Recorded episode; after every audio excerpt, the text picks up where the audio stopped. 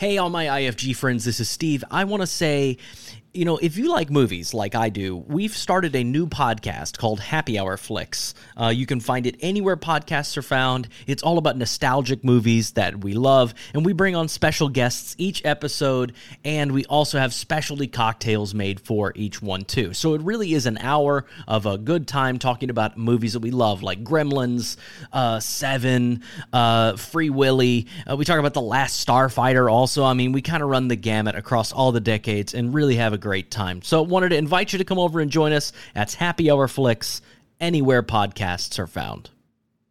The market has really changed. We're all kind of being a universal renaissance men. You're kind of a masochist, man. You started in New York, went to LA for the nice weather, and then you came back to New York. Most people don't make that transfer back east. Yeah, I know. Some people get really addicted to the weather. This is the, the independent independent independent filmmakers guide from Framework Productions. Framework Framework Productions. When it comes to finishing the last stages of your film, many indie filmmakers can run into some surprises. If you didn't plan accordingly to have enough funds and time to properly color, mix, master, and deliver the film, you might find yourself scrambling. Today, we talk with a senior colorist and a finishing producer about their journey overseeing the final touches on countless projects, including ESPN's miniseries, The Last Dance, just released on Netflix. What's also unique about Last Dance is the original time frame had us delivering months later. Then, of course, with the pandemic and the lack of sports, the, the void needed to be filled, and that condensed our schedule. That's Stephanie Pacciano. She's a finishing producer at Sim International. Basically, moved down to New York and started as a junior colorist at a company called Tape House. And from there, I started uh, coloring in the evenings, uh, working on music videos in the early 90s. I've been a colorist for around 30 years now. And that's Rob Shirata, senior colorist at Sim International. And from that point, I would venture into other areas of uh, color correction into feature films for Miramax, commercials. And I'm your host, Stephen Pierce.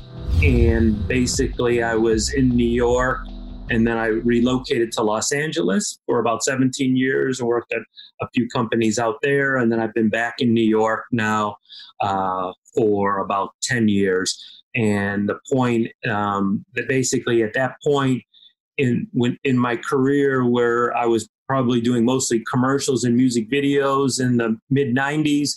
Now, at this point in time, we're branching out where we're doing documentaries, feature films, TV shows. So the market has really changed, and everyone now is basically doing every format that is out there. We're all kind of being a universal Renaissance men type of workflows. Yeah, you're kind of a masochist, man. You started in New York, went to LA for the nice weather, and then you came back to New York. I mean, uh, most people don't make that transfer back east. Yeah, it was. Uh, I know some people get really addicted to the weather. I mean, it, it was nice out there. I have a lot of friends, but uh, you, you know, both New York and LA both have a lot of great things to offer in the post world, in the environment world, and you basically try and make the best and enjoy the best of each scenario. Stephanie, how did you get to become a finishing producer?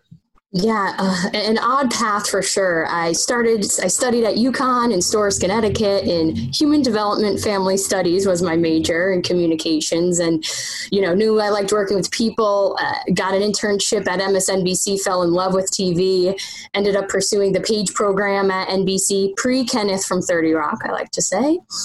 Then from there, just met people through the industry, joined Broadway Video, was there in their post team for 10 years, and then came over to Sim uh, for the past two years. And uh, all along, different avenues of production and post, a lot of once a transition to over the top, digital delivery became more common, transition from tape to digital, and really I've been focusing on the post delivery process, finishing for the past years. So, what is a finishing producer?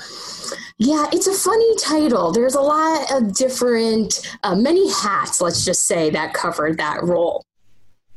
So, in our world, a lot of from post working with that offline team, working with the editors, helping them foresee what they need to transition smoothly when they get to finishing. And finishing being everything from color, mix, visual effects, uh, QC through delivery. So, kind of those components is what makes up the finishing end once you're in your online phase. But starting before that, starting through the offline to make sure things go through smoothly through the online phase, through delivery, and all the additional hiccups that come up along the way. Rob, what is and why do you need a colorist? Well, basically, a colorist, uh, every whether in, when it was first started, people before video was active, people would shoot film, and then that film would be basically uh, need to be transferred digitally in order to transfer from film that goes through a projector to a video that shows up on a screen. That process, when film is shot, it doesn't already have the complete grading, uh, the environment that the scene. Most scenes are shot in a log world, even film shot log, and it's a flatter image, which is basically intent on capturing the environment. Color adds, I would say, probably the flavoring to a scene. Um, the specialness, the emotion. Um, and, and that's one way to think about film, a lot of times uh, with coloring, it's very subjective. There's really no right or wrong. Everybody, you might like something that's a little more warm. I might like make it a little cool and desaturated. No one can say that's wrong or right. But what I do when I'm working with the client is everybody has a vision. Someone, a lot of people have an emotion of what they're trying to uh, uh, basically communicate to the audience. I try and take their visual cues, their emotional cues, and bring it to the screen. And uh, it's technical, it's um, it's uh, artistic, but I also consider it psychological because you are bringing the human mind the col- uh, closure. Because, like I said, it's very subjective. Everybody has different opinions. And when you have do- different opinions in the room, how do you bring that room and say, yes, that image looks the best for that scenario? It transcends the emotion that I'm trying to do. So that's what I try and do. A lot of people just think it's artistic and it's technical, but I almost feel like I'm, I'm part-time psycho- psychologist in there as well because I have to make the you know, I have to basically make the person feel like, yes, this image it looks good, it matches the next scene, and the whole piece flows from one to another. So, how do you approach differently color for things like documentary or a or a music video versus a film or like a narrative film that has a look, like a base underlying feel and look? Right. Well, um, music music videos were. I almost look back on that uh, genre in the medium as being the wide open. You had no rules. You could do anything. You could do anything you wanted. And I almost feel like that was probably the most creative time of my career because it was no holds barred and you could do whatever you wanted. Uh, I've done music videos for uh, Tom Petty, U2, Michael Jackson, Cher, you name it, you know, over the years. And uh, that was really um, wide open. Uh, documentaries are um, are great because you can you're blending everything in together. You're trying to create a piece. They're a little more challenging because things are you have you can have all these different sources and you have to wrap them up into this one recipe uh, and make it consistent. Um, sometimes if the footage and with, with, all different things, different cameras now, uh, everyone's using a multitude of sources and codecs and stuff. So and you'll Steph- have archival in there too. Yeah. So basically, and and Stephanie, uh, we'll have to rear all these elements in and put them in a kind of cohesive good technical form so then they can be manipulated and uh, that's always a, a, uh, um, a mixed bag because especially on the last dance we would get these video files from the 90s that were transcoded probably who knows how many times over the years and each time they're transcoded it's almost like a Xerox copy. You could lose information. The blacks could be stepped on. You could lose highlight detail, black detail. So it's always a mixed bag. And we were getting all these sources from all over the place, and we needed to basically refine them, make them seem seamless, and also intercut into uh, live action footage of 16 film scans. And that was on a documentary like that, what I do. It, it's important to make it all blend, but it's also not so much what I do is what you don't see in the, in the point where if you don't feel things not cutting uh, well and uh, bringing you out of the uh, message or the the theme or the scene. And on Last Dance, for example, there was 16 millimeter film intercut with uh, bad archival video from the 90s, and they're seamlessly intercut with action. So those took a little bit more of a a little bit more of time to blend those together. Do you spend time like digging back for archival and try and find the ver- earlier versions or better versions of stuff? Uh, it's working with the offline team with that. We have a great relationship to say, you know, they've done their best to try to find the best quality footage they can. And as Rob's saying, when we're stringing it together and seeing it cohesively, uh, we'll question, hey, is there any way we, is there anything better out there than this or where it falls in line it's not smoothly transitioning? Is there anything else we can find? Or um, it, regardless of if we can find it or not just what we have. Have we done our best to transcode it properly to bring it to its best level? Um, trying to think with some of a lot of the docs with the different archive did everything even though it's the same shot did it come in two different flavors? Why is that?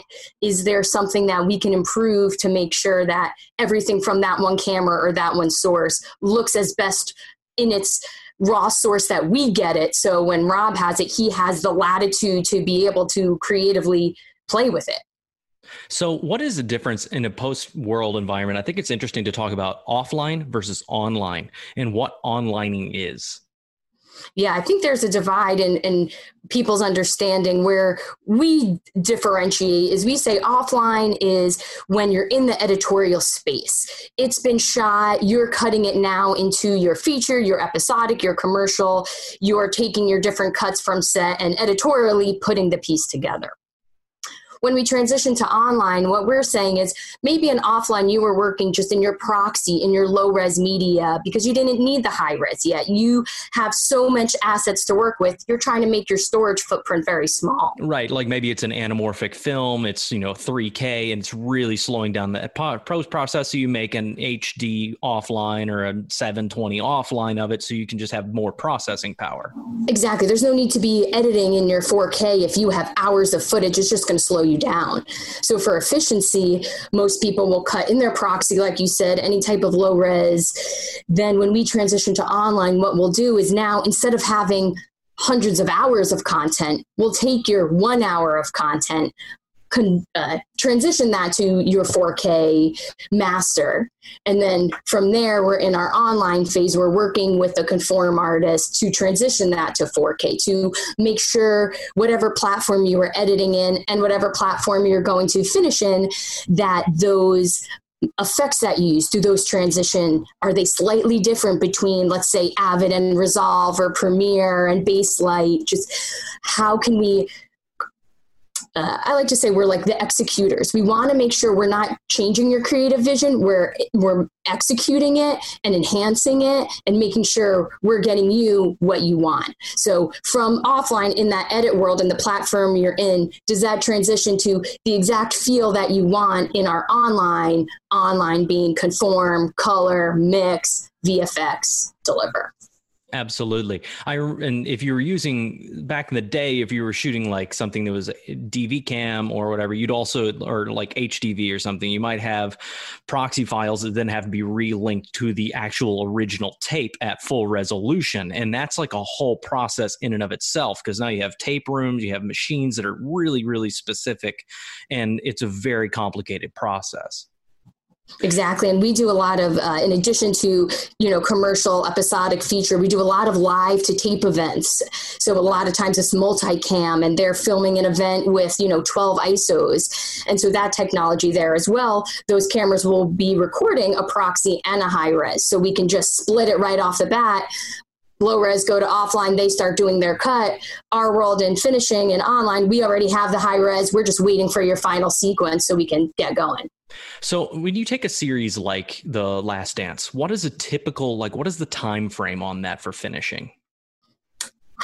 That's a great question. Last Dance is unique in the sense of we got 3 episodes in on site before pandemic hit.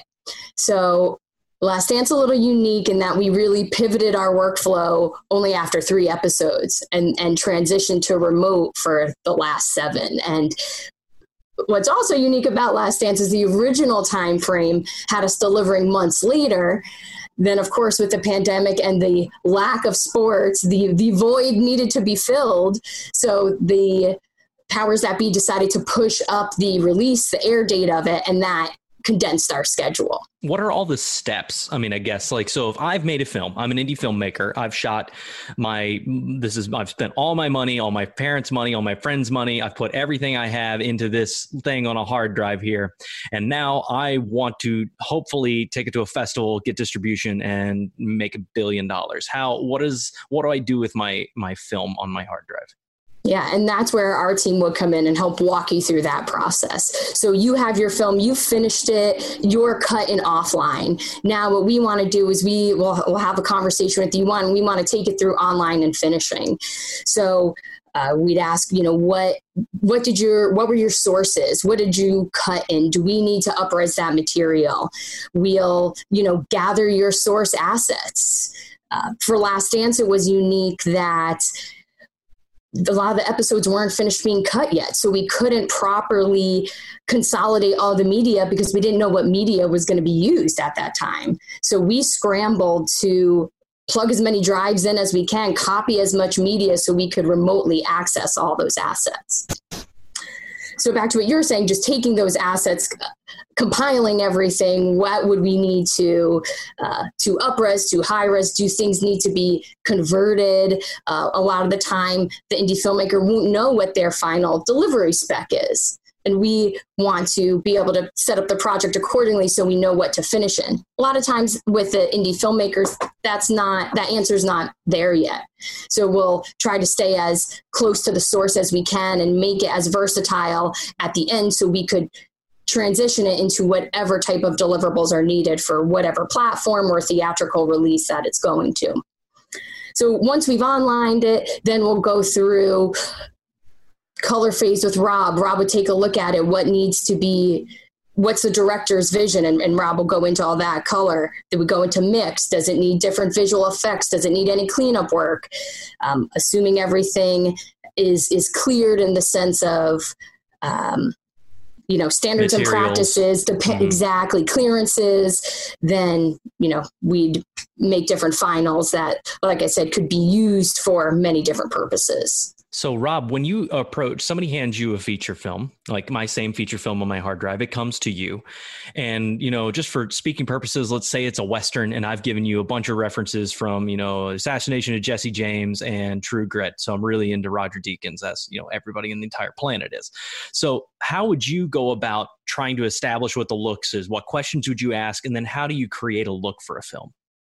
Well, uh, one thing that is helpful in creating before you're shooting a film is having a a palette that you would like to strive, like what you had just mentioned, those films.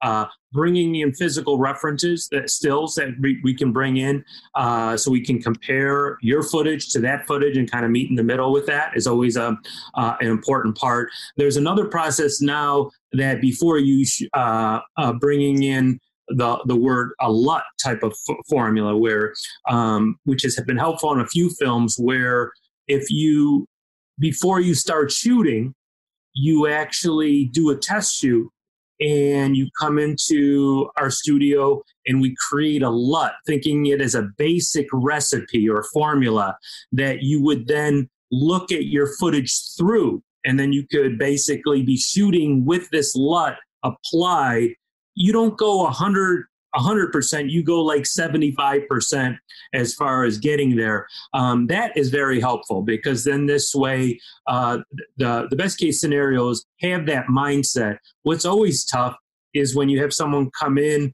and they've already shot it and you bring it on your hard drive and you're like, oh, we don't know what we want it to look like. Show us some options. Well, I can show you 3 million options if you want, but that takes a lot of time and that really doesn't help the process. So, whenever someone has those references, it becomes a key. And then, usually, the way I set it up is I go through some certain scenes, benchmark scenes, and apply the grade, do a wide shot, do a close up, do another close up, and then you can kind of get a sense does this feel right or what else do you need to do? Because sometimes people have one approach and they actually shoot it, and then when they come in, they're like, that's not really working. Um, and it, it's also, you're looking at a still image but then you're also looking at an image that flows. And some people forget about that flowing, that consistency from one scene to another, one image to another. We don't want things to be ab- abrupt because when things, unless it's intentionally for a shock value, most of the time is you want the audience to feel in a seamless uh, dream, formula, recipe, emotion, story, and those things uh, flowing is a key to that. And that's really a key part that I do is I create a look and then I make that look flow seamlessly from one scene shot to another. Um, because unfortunately, now getting back earlier to what you said is when things are shot, things aren't really shot with that look.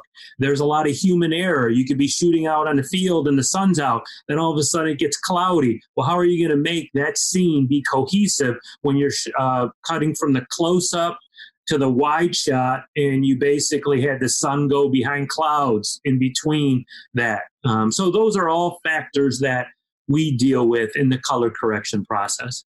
Have you encountered either of you guys with, uh, especially with films or indie films? A lot of these are shot in 14, 15, 18 days. They're shooting 90, 100 pages. They're like all out. They're, they're, they're full bore production have you encountered things that have come across to you all and have been like if you just known this and changed this this thing this is something that could really have saved you a lot of time and heartache. For instance like you just mentioned rob like you know paying attention to consistencies in the sun. Obviously you're hoping your cinematographer's doing that. Sometimes you just have to own it. But are there scenarios that you've run into whenever you see it and you're like oh man i'm concerned about this issue um, i'll give you the one which pops up over and over again is uh, using the same camera Okay, we're we're in uh, basically when it was the film days, everybody like would shoot film stock. Let's shoot Kodak. Let's shoot one film stock. Yeah, let's do that. Now, unfortunately, with different cameras, uh, Go cameras, iPhones, every camera, people think that they can shoot a scene on every different camera and then bring it in, and we're supposed to make it blend. Well, it would be the same scenario back in the film days, no one would say, let's shoot a scene on Agfa, let's shoot a scene on Kodak, and let's shoot one of the shots on Fuji, and now let's see if you can make it all match. You wouldn't do that. You would want that consistency. So sometimes now I would probably say that having sometimes you can't for budget and they want coverage and they have a B camera and stuff like that. But if you could make one Kodak, one camera, this way things are all being received by one sensor and rather than every sensor and every type of camera is different and the way it receives the image is different. So if you can limit that i think that's a huge uh, scenario. Most of my problems over the years whether it be commercials or uh, movies or television shows or independent movies is then uh, it seems like using a different camera uh, is you the lighting usually you can we can have little tricks. We can window things. We can play with the contrast to make them blend. But if the image just has a different feel and it's technically embedded, it's a little tougher to come back from. So I want to ask the same question to you, Stephanie, but you you made a question I love to ask colorists. If you had the option, Rob, between resolution or color science, so meaning would you rather have 1080 footage of a certain sensor or would you rather have 6K footage of this? Which one do you feel like you get more manipulation out of? Um, I would probably say the the the resol- the 6K footage is nice, but for me is the image filmic. Okay, there's some scenarios out there where people tend to like love the resolution and say, yeah, that's great, but if the sensor is not filmic and it doesn't handle the highlights and the shadows close to film, um, I would rather take a filmic HD image than a non um, just going for full out sensor stuff. And I've even had that conversation with some special effects uh, supervisors that they're they always tend to go for the higher resolution because they want a manipulation and for the maths and uh, for all the pixels and stuff. But the end of the day, as a colorist, how does that image feel and uh, the integrity of that image, and does it feel filmic or does it feel artificial? That's the thing that's going on now a lot with this HDR images, high dynamic range. Uh, a lot of shows now, uh, Last Dance wasn't high dy- dynamic range. A couple shows that I'm doing now, we're delivering in high dynamic range. So instead of um, basically uh, SDR is dealing with, think of it as a football field of zero to 100 yards, all right? With HDR, you're dealing with a football field from zero to a thousand all right, of tonality. And um, that is, um, it's a different venue because people find that even though it might be more real and you might be capturing that tonality, it's not as, uh, it's not as filming.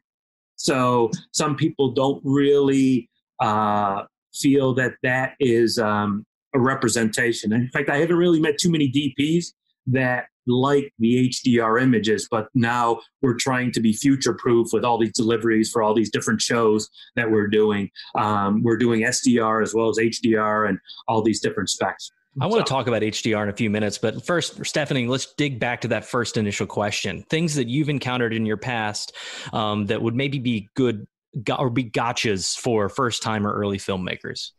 Yeah, one thing for sure that came to mind is just making sure you know as much pre-production as you're doing making sure you're using the right camera for the right look you want there's a lot we can do in post we can clean up a lot of things but we're limited to what the source you're giving us is. So, for example, if you're using a camera that's going to inherently embed a lot of noise and that's the look, but you didn't want that look, there's things we can do to clean that up, but we're limited. We can't remove 100% of it. Things yeah, like that. Not, not without sacrificing other things in the image also. So, Stephanie, I, digital delivery, you've been working in it for quite some time. I think for as long as I've known you, and you were in very, very early with the iTunes deliveries and even Netflix deliveries. Those are not easy. yeah, and actually, one of the things we we had started was because it was so overwhelming that uh, Amazon, iTunes, Netflix had all their different specs. The technical specs can be very overwhelming for a, a producer who's looking at this as a, a, a, filmmaker. Like that's not something they're aware of that they need to know that um, we have to deliver in certain frame rates and certain textless and international and each delivery has its own needs for different platforms. So we were originally, you know, trying to create uh, a way to combine all the different needs and make it easier uh, for a filmmaker to understand the basics of what you need to deliver. You're going to have to deliver your file. You're going to have to deliver possible, um, you know, different metadata of each of those files. A closed captioning. Our, our filmmakers aware that that may be a thing. Localization needs. Um, uh, different images, you know, different publicity. So there's just, and each of those have their own different needs. Uh, also, how to redeliver. Are you making changes? And it's not just a simple, oh, let me redeliver everything again. There's different steps that each of these platforms have. Yeah, and managing all of that can be quite overwhelming. Um, I remember talk just briefly about because I think one of the big hopes of most um, filmmakers is international sales to like recoup film or recoup their their costs. And I remember doing my first international deliveries ever, and they all came back with crazy QC notes and things that I just wasn't expecting, and it was very overwhelming as an artist the first time. Yeah, I think for international, a lot of different things, uh, even from your mix, you know, is there different censorship needs you need? Is there different translation needs? Uh, you know, a more common thing now is audio description, which was more prevalent in Canada and Europe, not as much here. But are you going to need the, and what audio description is, is essentially describing what's happening for the visually impaired who are watching television character A throws this to character B. You know, that's a whole other set uh, that needs to be created, that needs to be scripted, recorded, timed properly, and delivered. Um, different frame rates. You know, people are, may not be aware that uh, U.S. has different frame rates than other parts of the world. So when now converting your film, is that going to introduce uh, different cadence issues, different mix issues, different pitch issues if it has to be shortened because of the different frame rate? So these these are things that people aren't aware of. And again, we're still going to get you the film you need, but there is just these different steps and different manipulations that need to happen to get it to its final destination. Absolutely. Rob, HDR, let's talk about that for just one second. So, in my experience, it's very similar to what you were kind of describing. I've never really dug the big whole HDR thing. I think it's kind of, for me, it feels very, it feels like 8K broadcast, it feels very technical and not really mood or emotion or story based at all to me. And in my experience, and I have a very limited experience with this, so this is kind of my question for you. I've really only only seen it be effective in highlight areas, like where the sky was kind of blown out, or you couldn't get, you know, a, a nice dynamic highlight roll off in an SDR image. Have have that been your experience too? It has Mo- mostly where you're going to see it is in the highlights, and really where I feel like as a colorist, I get m- most of my bang is in skies because you get all the subtleties in the uh, sky that in SDR that area will just be clipped, so it'll be flatline. You just don't get that information. You don't get the subtleties. HDR opens that whole spectrum up.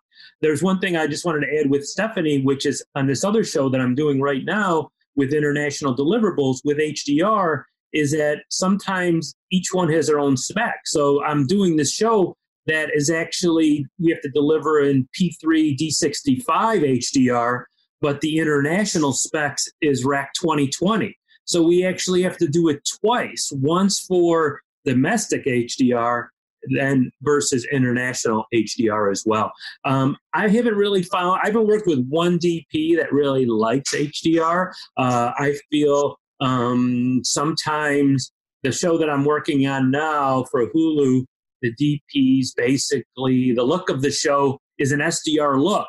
But so I'm actually trying to make the show look like SDR in HDR. So how do you do that? Well, the whites basically, I just kind of boom, bring down. I almost kind of make them, I actually do the opposite because they don't the dps don't want those zingy whites that are in highlights and stuff like that. They don't like the look of it. They find it looks artificial and it's not cinematic or filmic. Um, and that's really it i think which is hdr is that the highlights tonality is not filmic it's real but sometimes real is not always good I'd like to know on a typical time frame, what do you typically ask for to finish a feature film, to do all these deliverables and manage them? And I know that it can vary, but just kind of trying to, you know, rule of thumb it here. Yeah, it's a tough answer because it completely varies. Sometimes we're uh, held up just by the schedule of what it is, and then a lot of it too depends on QC. Does it has it already gone through QC? Do we have to factor that in our schedule? And now that's another week of waiting for it to go through, have the notes come back, make the changes, and then deliver.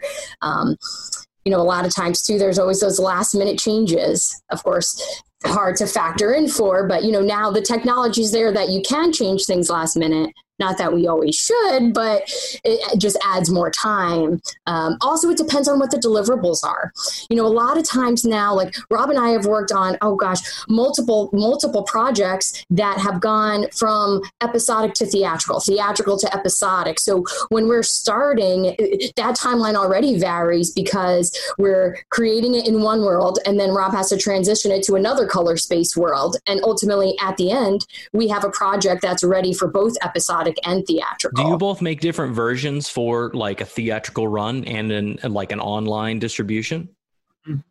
Well, well we, we, what we do is for the theatrical, that's in a different color space. So that's a P3.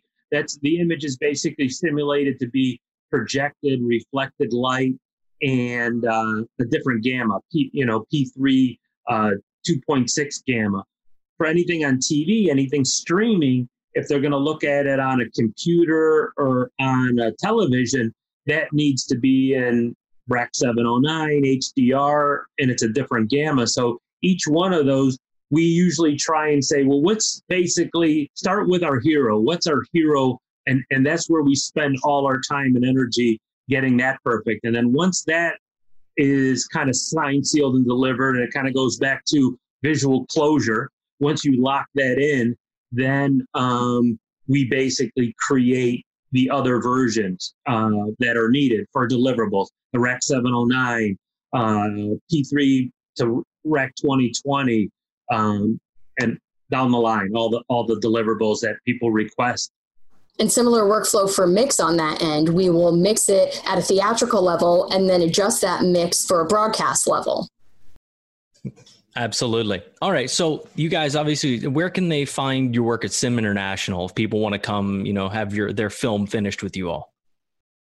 Yeah, I mean, we're located downtown. 12 Desbrosses is where we're at. We have offices in Georgia for filming, Canada for filming, Canada also for mix, and LA for editorial as well. So we're all over. And we work, which is great, collaboratively with our other divisions. So uh, during the pandemic, we've been collaborating a lot because things are remote. So it's easier for clients, uh, their Zoom recordings. We've done a ton of different Zoom shows or charity shows where we're creating these different remote workflows. Rob's doing reviews remotely. We have different technology for that. Um, so it's been a it's been an interesting pivot.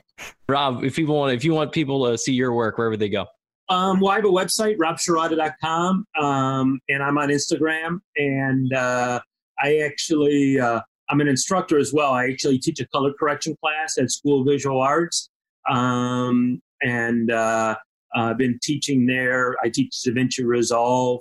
I've been uh, for three or four years um, uh, on the uh, adjunct faculty there. But getting back to one thing um, Stephanie said about the streaming with the pandemic, which has been kind of crazy, is that now everybody's working from home.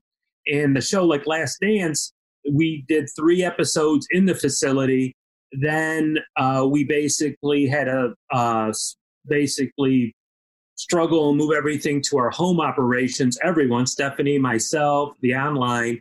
I finished, so I basically film finished um, five or six episodes from my New York City apartment.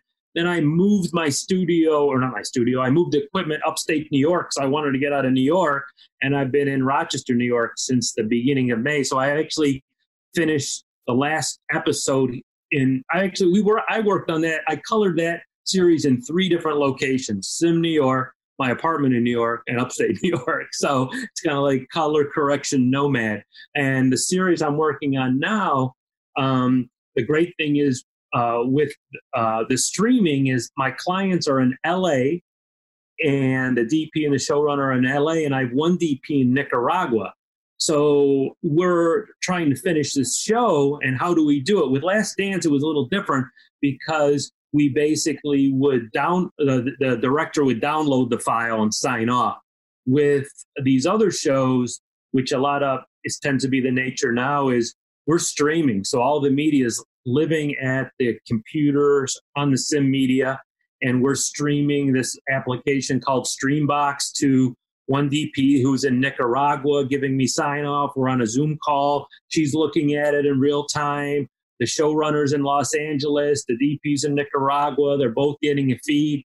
And it's just kind of a crazy time now where all these projects still need to make their deadline and get to the finish line.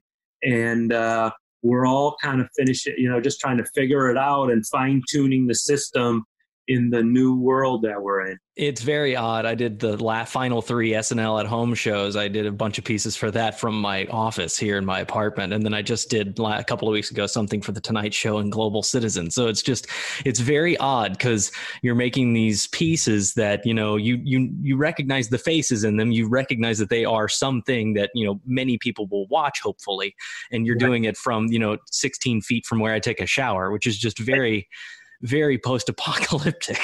right, right. No, like crazy. I know this is where I'm working here in upstate New York, and it's my little makeshift office. And I've actually, I think I've, I'm up to about 12 shows remotely since uh, the middle of March. That uh, work still needs to get done. People still, it, it all has to keep moving somehow and that's what we're all trying to do with all our resources with the uh, uh, our online with stephanie the producers just trying to keep everything moving forward.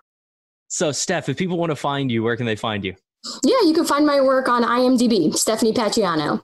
Uh, guys, this is a this has been a blast. Like this is a whole, whole, lot of fun. I really appreciate you taking the time to talk and do this. I mean, honestly, I think we could talk for another hour and really get into the nitty gritty of it. But what what I would say, just as kind of um, thoughts for independent filmmakers now, I know we're partial, but don't underestimate budgeting in for color mix delivery. I know a lot of filmmakers we've seen feel like they can do it on their own and they try and they do it or they get so far and then we clean it up. It's just the the color and mix with the professionals just take it to the next level and, and it's just going to make the workflow smoother things that they may not even be aware of that we are just doing on a daily basis to just efficient and speed up your time is it's just valuable I've done a short film three years ago that I colored was really happy with.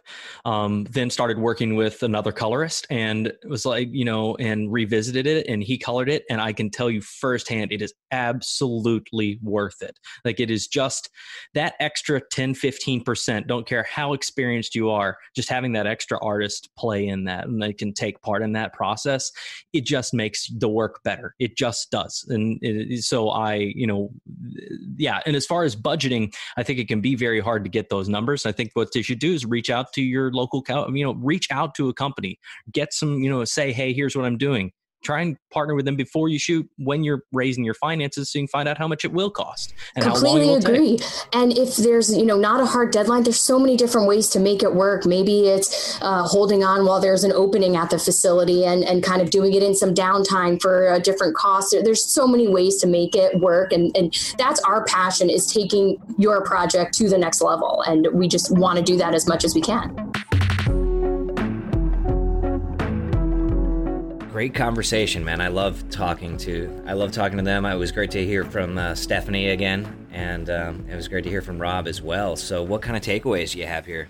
I mean, it, it bites so many filmmakers in the ass, like delivery. Like, I mean, you just don't think about it. Um, and if you don't have the deliverables, you can't sell it. You know, and that's we really didn't even get into the weeds too deep um, because delivery to online platforms, yeah, sure, you can upload to, you can make a QuickTime with a stereo file and upload it to Amazon streaming, you know what I mean, or even Amazon TVOD. That doesn't necessarily mean it's optimized that the viewer's going to have a good experience, but that's not what we're really talking about. What I was talking about with her was much more like larger scope, much more um, you know, uh, how if you don't have the right masters and deliverables for a certain region internationally, they won't buy it. So you might not be able to sell it, which is going to limit your ability to recoup. It's huge. And I just think that a lot of filmmakers don't, as you said, don't necessarily think about all of this and don't have the experience in it. You know, they usually have experience making their movie and they've done everything they can do to get their movie made and they're just not experienced and um, and in the know about this. You know, I think I'll, a lot of the experience, uh, the first experience a lot of filmmakers have with deliveries is when they have to give it to a film festival, and the mm. film festival says, "Oh, you have to have these specs." and that's just a very basic thing. Right. I mean, and those know. are even pretty flexible. But I mean, for a theatrical release, if you're going to do any kind of run in that, or you're going to screen at you know one of those big festivals, right. you got to have the right deliverable, and that is pretty daunting. Uh, I mean, I think the big takeaway of that is don't leave it till you've shot the movie. Like reach out when you're doing your fundraising and your budgeting and find who's going to finish your film. Find the people you want to work with then and bring them in then and get figure out what you can afford and work with them from the beginning.